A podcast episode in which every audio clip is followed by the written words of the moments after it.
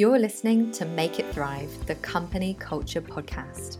I'm your host, Lizzie Benton, company culture coach and founder of Liberty Mind. And I want to inspire people to create unique company cultures where our human potential can thrive. In this podcast, I talk to organizations, thought leaders, and people about the impact of company culture. Together, we can make it thrive. This season is sponsored by the Breathe Culture Pledge, a community of like minded SMEs who are committed to building and maintaining a people first culture.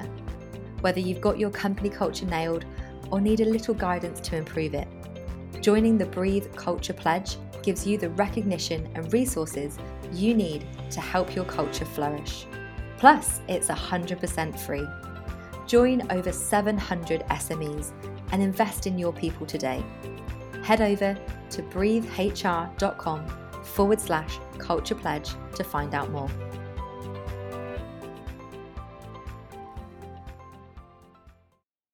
Hi, everyone, and welcome back to Make It Thrive, the Company Culture podcast, where this season it's all about changemakers. Today, I'm joined by Barry McNeil. Barry is a questioner, a challenger of the status quo, a disruptor of conventional thinking, a true change maker, which is no surprise as to why we get on so well and why I had to invite him along to the podcast.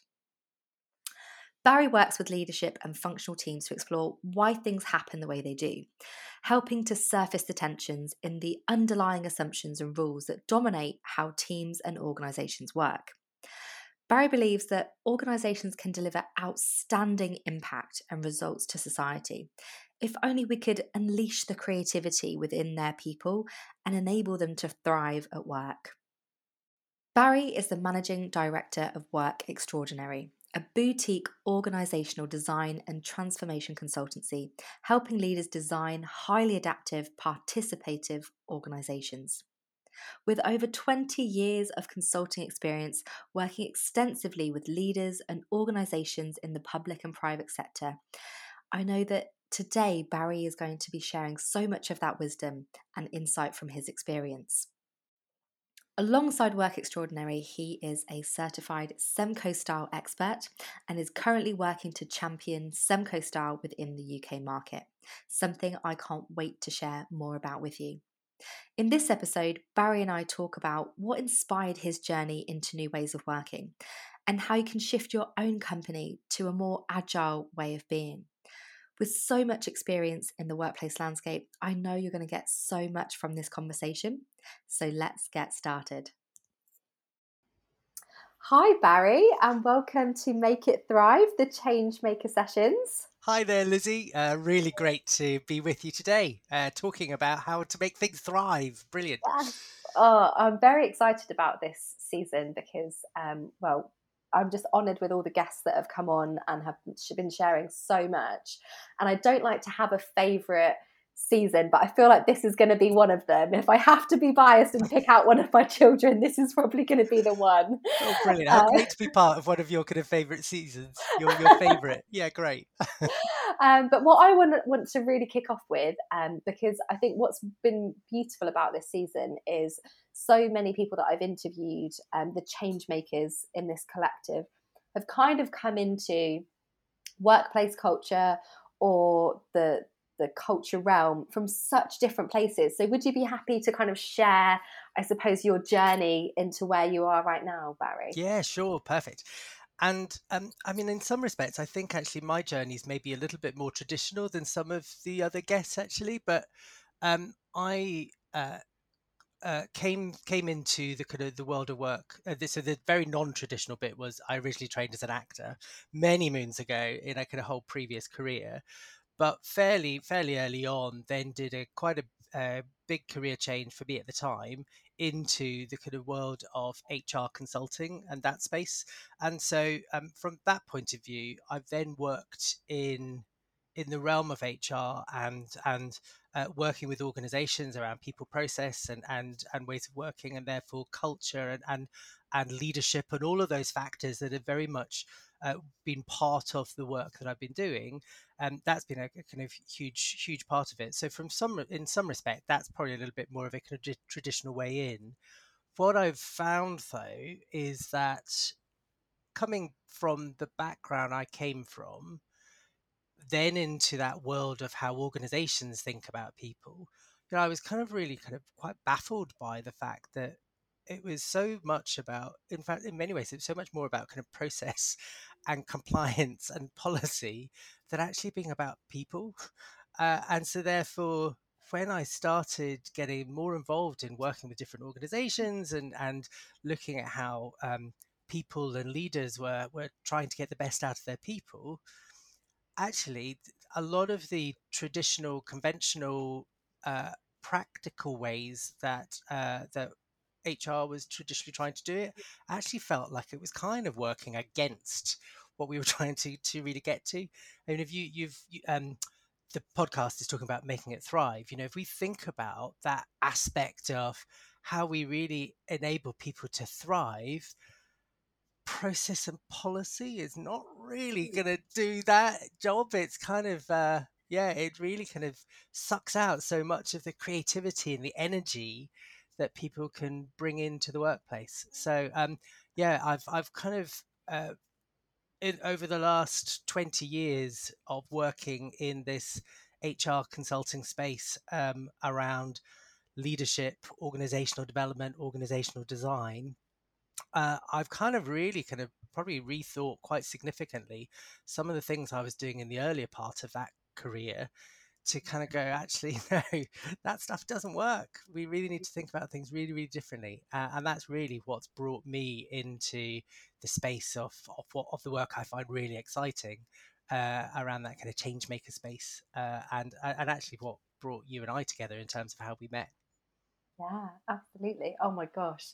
I mean, I can really relate to what you're saying because I know so many people that are kind of maybe still in that traditional HR space mm. and they feel really limited by what what they have available to them I suppose in their toolkit. Yeah.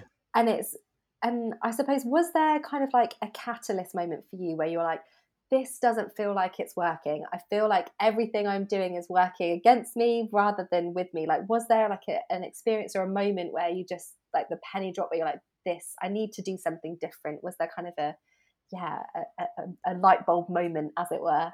There was indeed. So I kind of described this a bit as my road to Damascus moment, really. Um, so a, a, number of years ago, I was working in a global talent management organization and the uh, types of, I mean, the types of projects that we were doing. Um, there was some, re- we were working with some really brilliant clients, some really exciting clients, um, and uh, but I, I, think a lot of what what the focus there was very much about kind of optimizing talent management processes, uh, you know, developing high potentials, and and you know, so so a lot of what you would kind of see in that kind of traditional talent management space, and um, I was at that time I was doing both a kind of client facing consulting role, but then was also had a internal um, leadership role in, in, the kind of consulting team in the UK, and was asked to take on a global project. Uh, which was really hmm. exciting. It was a great opportunity for me to expand beyond that kind of UK remit into to thinking about kind of global reach.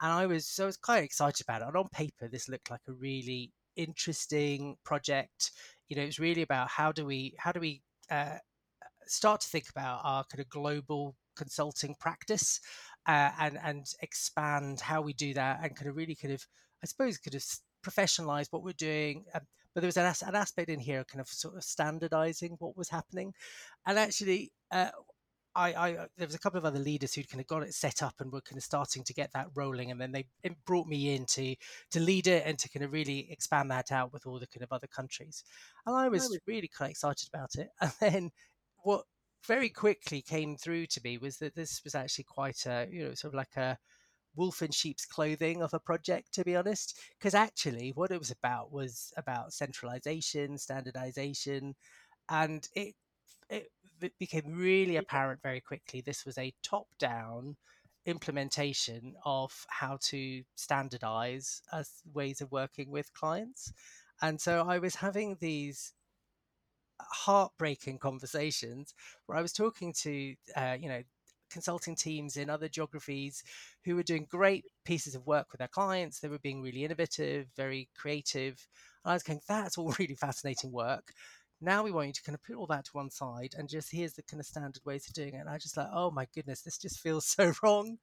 Uh, I found it was a yeah a real kind of point of um, I don't know, was sucking out the joy of what I what I kind of really wanted to be doing. And go back to that kind of earlier point around creativity, eh, you know, it was it was just essentially kind of giving people a whole set of standard templates, toolkits, playbooks, and going, great, there you go. And you know, I kind of feel um, a, a large large proportion of the uh, global consulting world is kind of very much made up on that kind of idea of playbooks and templates and there you go that's it that's all you do. And you know come on we're we're dealing with people with and and so actually you know uh, let's kind of really work with the creativity and the ideas that, that people are coming up with. So for me that was a real real turning point and has brought me on this sort of journey of exploring what are the different ways of of thinking about how we tap into creativity into the energy of people into and really enabling and um, people to be part of that innovation journey.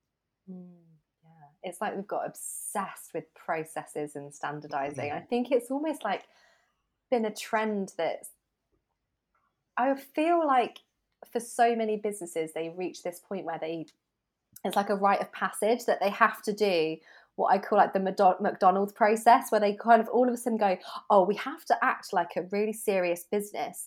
And what we need to do is standardize and create processes for absolutely everything. So here's all these handbooks, here's all these very basic procedures, and basically don't ever go outside of this scope. It's, yeah. It kind of just sucks, the, like you say, sucks the life out of actual people's ability to be creative and innovative if you're just constantly prescribing them the way to do everything in the organization.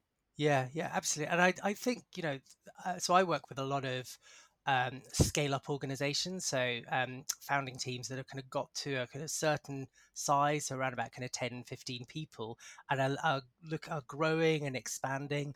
And there is absolutely a bit about um, how we how we how we teach and impart knowledge and, and um, founders who have been you know this is their baby right? So they're so passionate about it they're so immersed in how they do things and their way of doing things.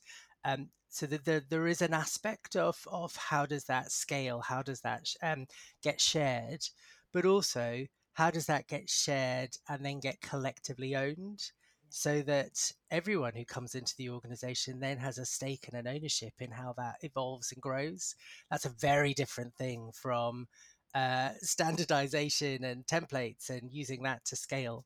Um, and I think we've got this we've got this real kind of um, strong causal link between uh, to scale and to grow uh, means efficiency and therefore means standardization and therefore you know we can't therefore stray out of process uh, you know and um, I, I, I was um, doing some work with a client yesterday, and we were talking about uh, you know certain kind of uh, process or quality management processes and this idea of kind of non-compliance forms.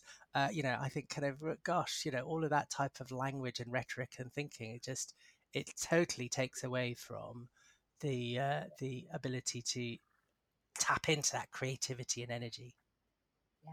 Oh my gosh absolutely. And like you say it does become one of those it's like it's, it feels like a bit like a hangover that we've got this obsession with standardization through like the industrial era this hangover of standardizing everything.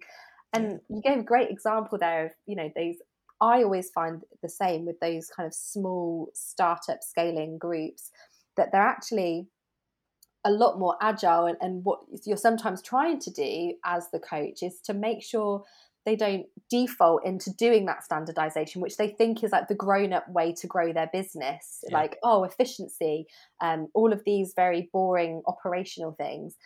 And actually a lot of the time i'm sure you find this you're trying to kind of navigate them away from doing that and go actually there, there is another way guys that you can grow and scale without killing everybody's innovation with processes. Yeah absolutely. I, I think um, th- that is the default pattern um, you know and you could have talked there about kind of industrial hangover i mean it's it's scientific management 101 taylorism um, and that is still the dominant way of thinking about how uh, most uh, organizations need to operate mm. and therefore you know kind of um, engineering tasks and processes into the smallest possible units and then uh, you know getting the getting people to kind of work in the most efficient way on their tiny bit of the, the pie as opposed to really kind of seeing that seeing that entire end to end project or piece of work or whatever it is through.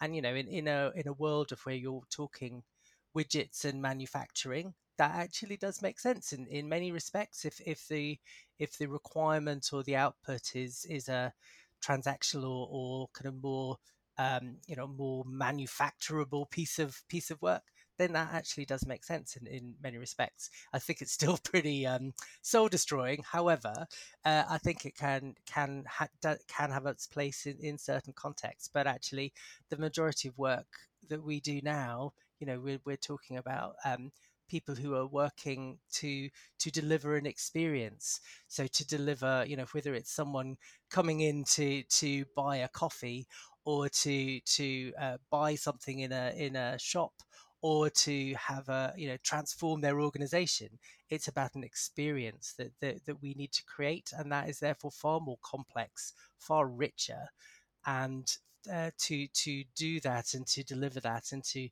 um, to to enable that experience to be felt in the way that we really want it to be felt mm. we've got to do that in a way that is far more human uh, and is far more um, yeah energizing yeah. Oh my gosh, absolutely. I mean, what would you say to it's probably easier for I think smaller businesses and startups to navigate you know those kind of moving away from being so standardized and and leaning into the kind of I suppose the the general mechanics than it is the bigger organizations that have been doing it for a lot longer so they have so many more processes to kind of break apart and kind of rewrite I mean, what do you think kind of challenges businesses the most in trying to to challenge or, or drive the status quo? I mean, I know you mentioned there about sort of Taylorism; it's kind of conditioned into our mm. our management systems. But what do you think is the challenge there for for businesses?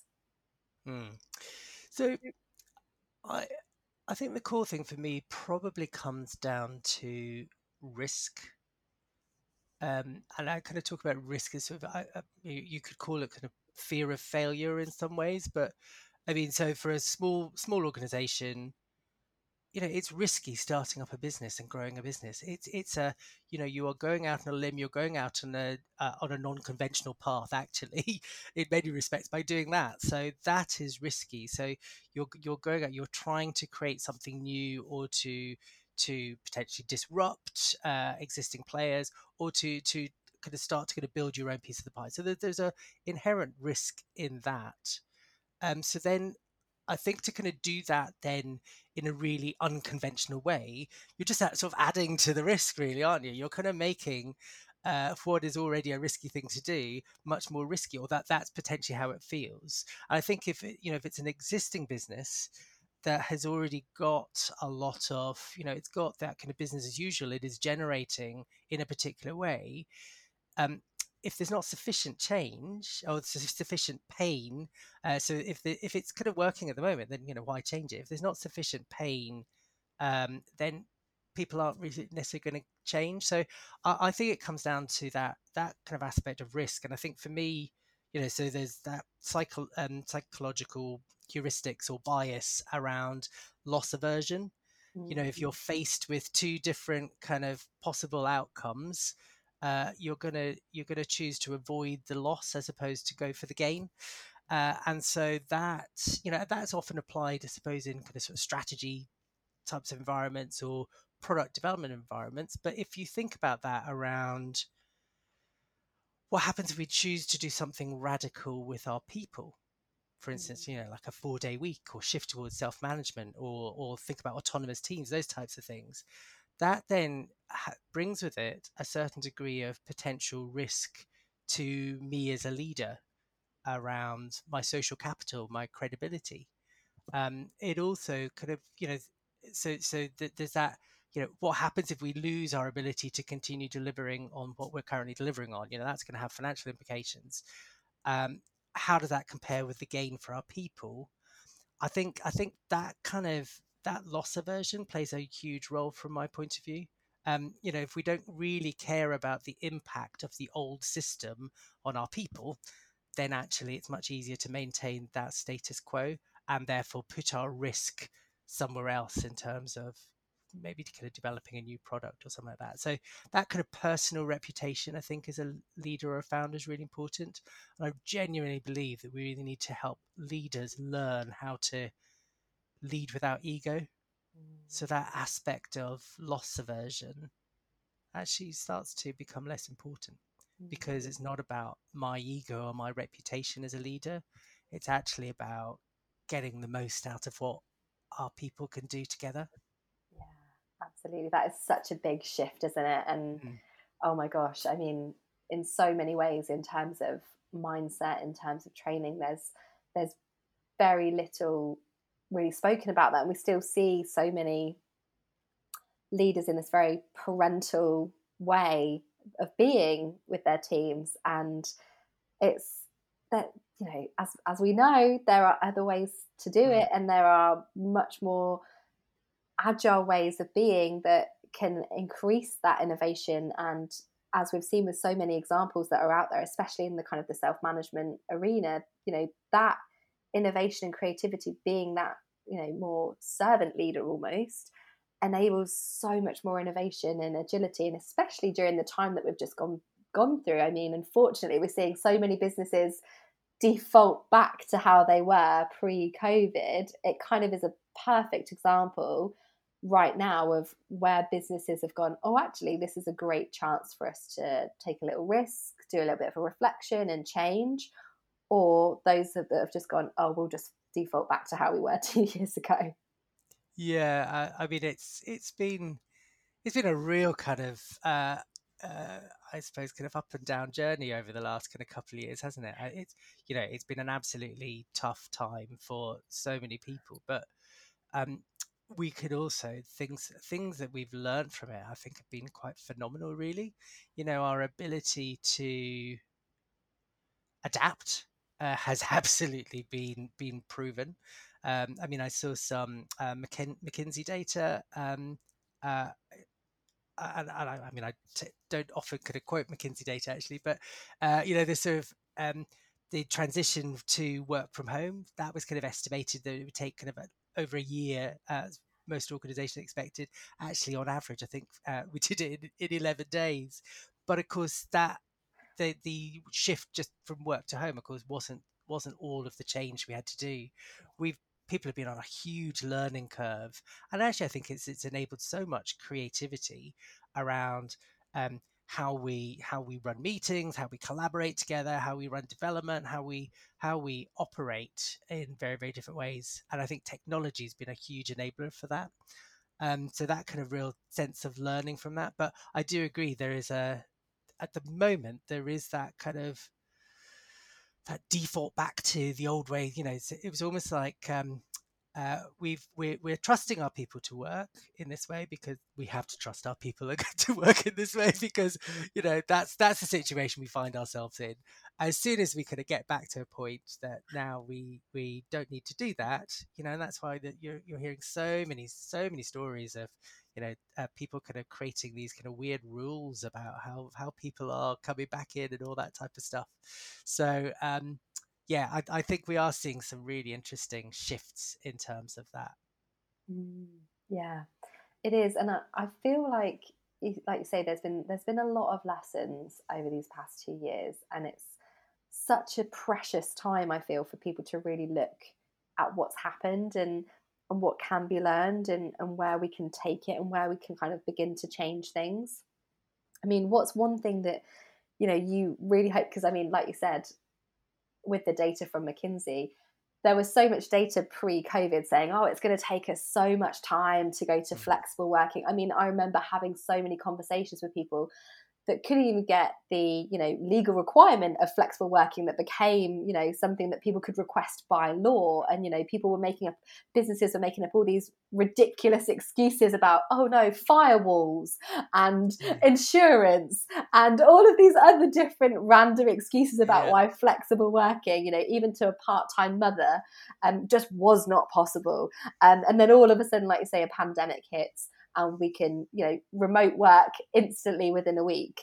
Um, so that's one change that you know we've we've seen start to shift. But is there something that you feel is going to be gone completely or do you feel like there's another shift coming that that you would like to see yeah, I mean, I th- I think that um, you know, whilst whilst we are talking about that, there has been a kind of a shift back in some in some ways to the kind of the old ways and kind of you know people need to be visible in order to be uh, to be really considered to be contributing and participating.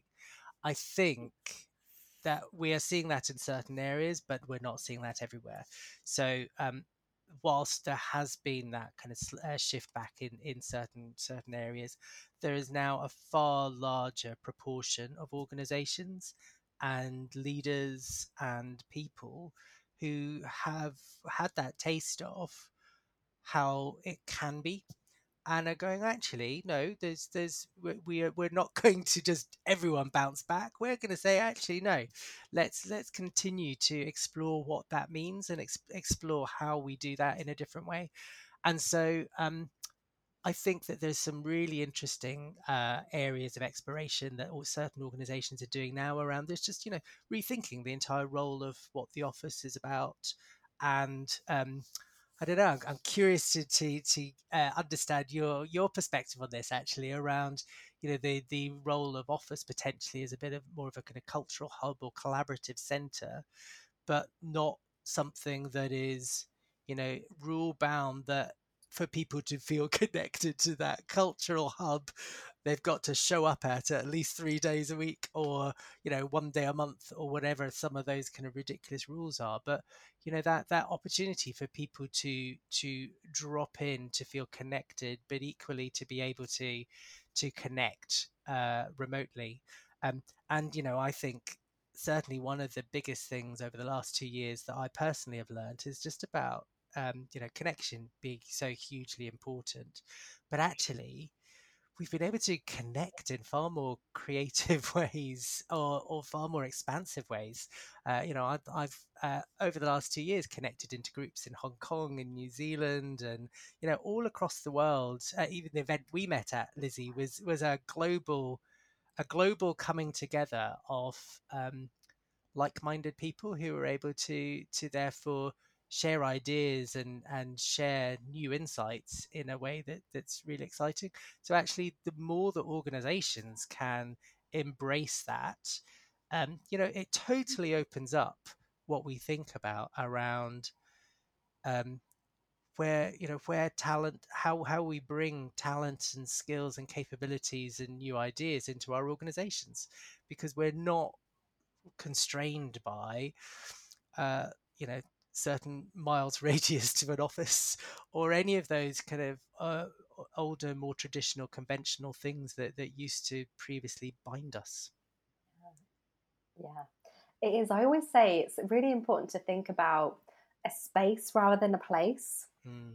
And it's like, what do you need in that space? What do, what will what would bring people to that space? Because we've seen that working from home generally is more productive for people because it's less interruption from the day to day buzz of, of an office or being interrupted by clients or whatnot. So, generally speaking, productivity remains quite high when you're working from home. But I mean, even I sometimes crave just going into a communal space, and that's why I love going to a coffee shop now and again, just to yeah. get the buzz of being around other people, about being around other human beings. And I think if you can create that that co space of of what do we need this space to provide for our people what do they need when they come together ultimately and think of it differently like you say rather than something that's very traditional we really need to shift our mindset of of what is this space going to be for people? Is it a space where people can come in and have a coffee and a chat and do a you know a bit of a have a whiteboard room where they can be creative and hash out some ideas together in person? You know, it's thinking differently, and like you say, that's something that still needs to be really thought about because we are still getting these businesses that are paid ridiculous leases on office spaces and now insisting that people come back to, to, to a very mundane office and those dreadful commutes that people were kind of slowly shifting away from has become yeah something that people are having to reconsider especially when they were maybe thinking about moving further out of cities or you know the commuter band has expanded as well so gosh there's there's just literally so many things you could yeah. go go on on with but i mean in terms of you've obviously made this pathway for yourself barry in, in your journey and i know some people might be sat there thinking this all sounds really good, guys, but what can we practically action? So, have you got any practical things that people can do? You know, whether they're just a, a team manager or HR leader or, or, a leader themselves, is there anything that you can sort of guide people on to maybe take something away from from this discussion today that they can maybe experiment or play with? Yeah, sure. So, um, absolutely, I think there's um, you know being uh, being able to start to initiate change or to to be disruptive you know and uh, being disruptive isn't something for us to shy away from because actually um, you know I, I, powerfully believe in the in the in the force and the need actually for disruption from within organizations and that kind of little bit of activism from within in some respects. Um, you know i think a lot of uh, a lot of what people think about when they think about um, uh, you know culture and, and organization and and um, you know a, lot of what was done for for uh, many years was sort of thinking about kind of recruiting to fit uh, you know so kind of this idea that of, of cultures needing to be really con- compliant and everyone to sort of go along with things. I don't think that's right. I think so we've got to have that little bit of disruptive voice and activism within our organizations but I think that we've got to do that a little bit with care actually, because I think sometimes it can be quite easy to be labelled as the troublemaker. So actually, um, you know, one thing I would um, really kind of think about is is uh, how how can we be uh, how can we be a bit disruptive or, or kind of ask some of those kind of challenging questions, but in a way that we're not necessarily kind of really um, losing or, or, sacrificing all of our social capital and our credibil- credibility internally. Um, and so things like, you know, really simple things. So uh, listen out for rules and assumptions or, you know, people talking about this is the way things are here or we're, you know, and kind of, you know, what would happen if it wasn't or what was ha- what would happen if it d- didn't. So, so, so gentle questioning is absolutely a great way to to start to kind of open up how can we how can we change some of that thinking and how can we sort of disrupt a little bit about what we're doing. And i think for me that's very much about doing it in a really open and curious way. Mm. so so so asking the really open questions and being brave about kind of just saying i don't get why why that is so important to us here. So what what what do we what, what makes that so important for us? And what would happen if we did it a different way? So those types of so that, that's definitely kind of one thing I also think, um, you know, so if if you're wanting to kind of start to explore a little bit of alternative thinking in your team, for instance, you know, it's really important that we we're creating psychologically safe spaces where people are able to have different viewpoints and and and uh, bring in some of that kind of different conflict and tension. So actually, let's really embrace that and and potentially every time we've got a team meeting ask a different member of the team to take on the role of being a devil's advocate, uh, for instance. So, a, a challenging what we're thinking and actually allowing some of that constructive challenge and constructive debate to go on. That would be really good. And then the third thing I would say here is start with something small. Um, so I was with um, a client yesterday, and uh, we've been talking about quite a quite a different way of them structuring and organizing their teams, um, which is actually a pretty significant change for them.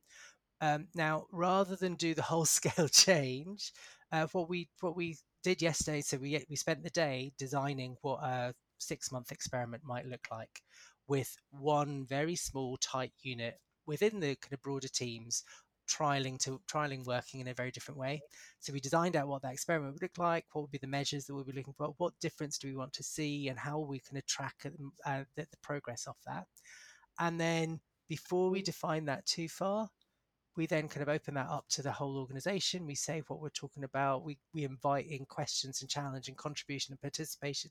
But you know, kind of starting small is really important because because we don't want to suddenly do disruption just for the sake of disruption and then kind of six months later go oh well that didn't work and you know we, we kind of really undermine what our credibility and for, for me i think it kind of really goes back to uh, let's kind of start to kind of build some momentum around that let's build some trust around what we're doing get people to feel confident with that they start to trust it they start to believe it for themselves they see other people see that that's happening so they build some social proof and you can then kind of start to see that change um, happen generally through the network because people are buying into it and go, we want to be part of that. Um, so yeah, they would be so they'd be my kind of three tips really. Oh, thank you so much, Barry. They were very juicy tips. Thank you. I like that juicy tips. they were. They're very like yeah, very you know definitely actionable, which is what I always like. So Great. I think there's plenty for people to take away there. So I'm very very grateful. I know that that's definitely going to inspire some people to be taking some action and being disruptive yeah. after this. Well, that's my my hope anyway. So... Mine too. Mine too. I, I, I love that. Yeah come on folks let's let's do a bit of disruption yeah just you know bubbling away under yeah. the surface you know that would be nice so I wanted to add a bit of fun to this season as well, just to kind of wrap it up. So I've got a quick fire round if you're ready for it, Barry. Okay. right. So when not at work, where will we find you?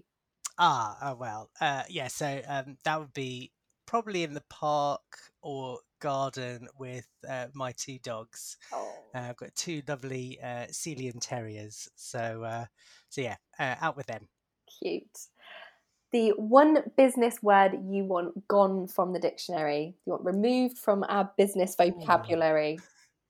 So, uh, okay, uh, it's not it's not quite one word; it's two. But uh, the phrase "reach out," it just I, it, it, mm, I just don't like it, and it was definitely used a, a hell of a lot over the last two years. Oh, God, yeah, it was, wasn't it? I think in every marketing campaign, every e- I got so many email newsletters during 2020 going, let's reach out to each other. Or yeah, ooh, so it just it just jars for me. Or they're here for you. We're here for you. Like, are you oh, really? Are you really? Are you really here for me right now? Yeah, you're, you're just saying that because you need an extra number on your, your yeah, exactly. Honestly, uh, one book re- or podcast recommendation. Ooh, right. Uh, I, so I hate these types of questions because I can never do just one. Um, right. So, turning point book for me, definitely uh, rethinking, uh, reinventing organizations, Frederick Laloux. Um, but I love Humanocracy, Gary Hamel, Michele Zanini, Teal Dots in an Orange World, eric Ostergaard. Sorry, that's three. But there you go. They're, um, they're, yeah, all of those, brilliant. Yeah, I must agree. I caveat that. Definitely yeah. read. And if there's one thing you could disrupt, what would it be? Yeah. Um, I think the way we think about talent management, actually, mm. you know, um, we we got there's a there's a elitism in the way that that so much of that is happening you know and i think you know i i, I love what um what we we try to do within hr but unfortunately i think quite a lot of what we've been doing over the last um, few years as we've got more and more sophisticated and talent management practices have got more sophisticated kind of papering over the cracks a bit mm. Yeah, definitely. It actually scares me some of the trends that are coming out mm. in recruitment and talent management. Yeah, um, yeah. So um, is, yeah, yeah we, have got to really think about that in a far more inclusive way. Yeah, yeah, definitely. Ooh, good one. Good thought. Good thought to mm. leave us mm. with. Well, mm. Barry, is there anything you would like to share with our audience before we say our goodbyes? Is there anything we can um, know more about that you're working on. Obviously, we'll, we'll, we'll include all of your um, details in the show notes so that people can get in touch with you. But is there anything that you'd like to to update us on before? Yeah, sure. Uh, yeah, so I mean, I would um, love for people to connect with me. Um, I think uh, my LinkedIn details and Twitter are um, in the show notes. But um, yeah, it'd be great for people to connect with me. And if you want to kind of ch- chat through any of any of what we've been talking through, uh, the work we do at Work Extraordinary is uh, kind of really, uh, really um, uh, exciting, and and kind of love to kind of do that kind of stuff. I'm also working on a new project, which I'm really excited about. So uh, last year, I qualified as a Semco style expert. Um, so if, if, anyone doesn't know about Semco style, do check out Ricardo Semler and uh, Semco Style Institute. Uh, and that's part that's an international organization but i'm really excited so i'm currently working on a new venture with a, uh, business partner mark green he and I are currently working on bringing Semco Style to the UK. So um, watch this space. We're super excited about that because that's really going to be helping to work with um, other cons- independent consultants and change agents about really kind of helping to to give a broader toolkit of of uh, different practices and ways of thinking that people can start to take into their organization. So yeah, if, if anyone wants to kind of find out a bit more information about that, then drop me a note on LinkedIn, and I'd be uh, really happy to to have a conversation with them. Amazing. Oh, I'm buzzing for that so much. Amazing. Thank you so much, Barry, for your time. Thank you.